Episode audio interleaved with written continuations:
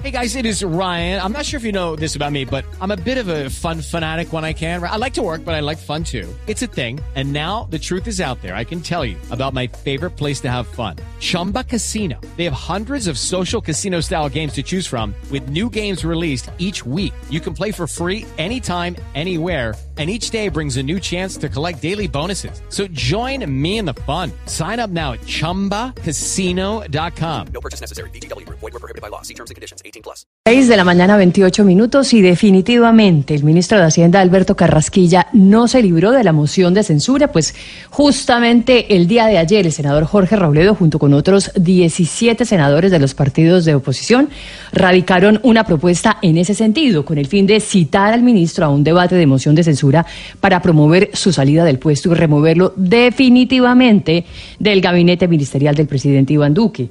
Una proposición que está relacionada directamente con el escándalo de los bonos de agua, también conocidos como los bonos Carrasquilla, los cuales pasaron al tablero la semana pasada y fueron el eje central del debate en el Congreso en contra del ministro de Hacienda, en donde la oposición lo acusó de haberse enriquecido a costa de empobrecer a 117 municipios con unos bonos que a juicio de ellos eran lesivos y leoninos. Y aunque no se ha demostrado que allí hubo corrupción o torcidos, el documento firmado ayer por 18 congresistas argumenta que Carrasquilla está impedido moral ética y políticamente para seguir al frente de la cartera de Hacienda, porque legisló en beneficio propio y porque debió haber anticipado que los municipios no tenían la capacidad institucional para ejecutar esos proyectos, lo que habría llevado al despilfarro de miles de millones de pesos por ignorancia, negligencia y corrupción de los alcaldes, cosas que también, a juicio de la oposición, no deberían haber sido ignoradas por un ministro de Hacienda tan curtido y con gran experiencia.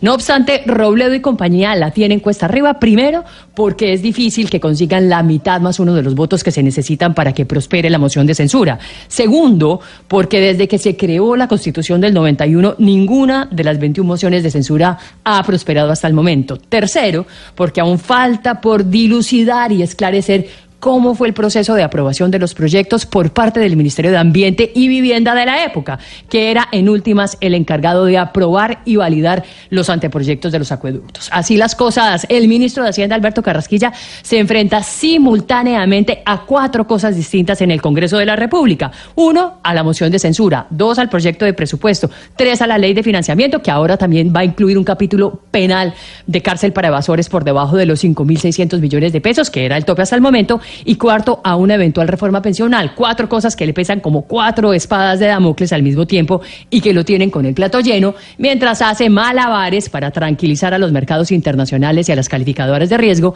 y se da mañas de conseguir los 25 billones de pesos del hueco.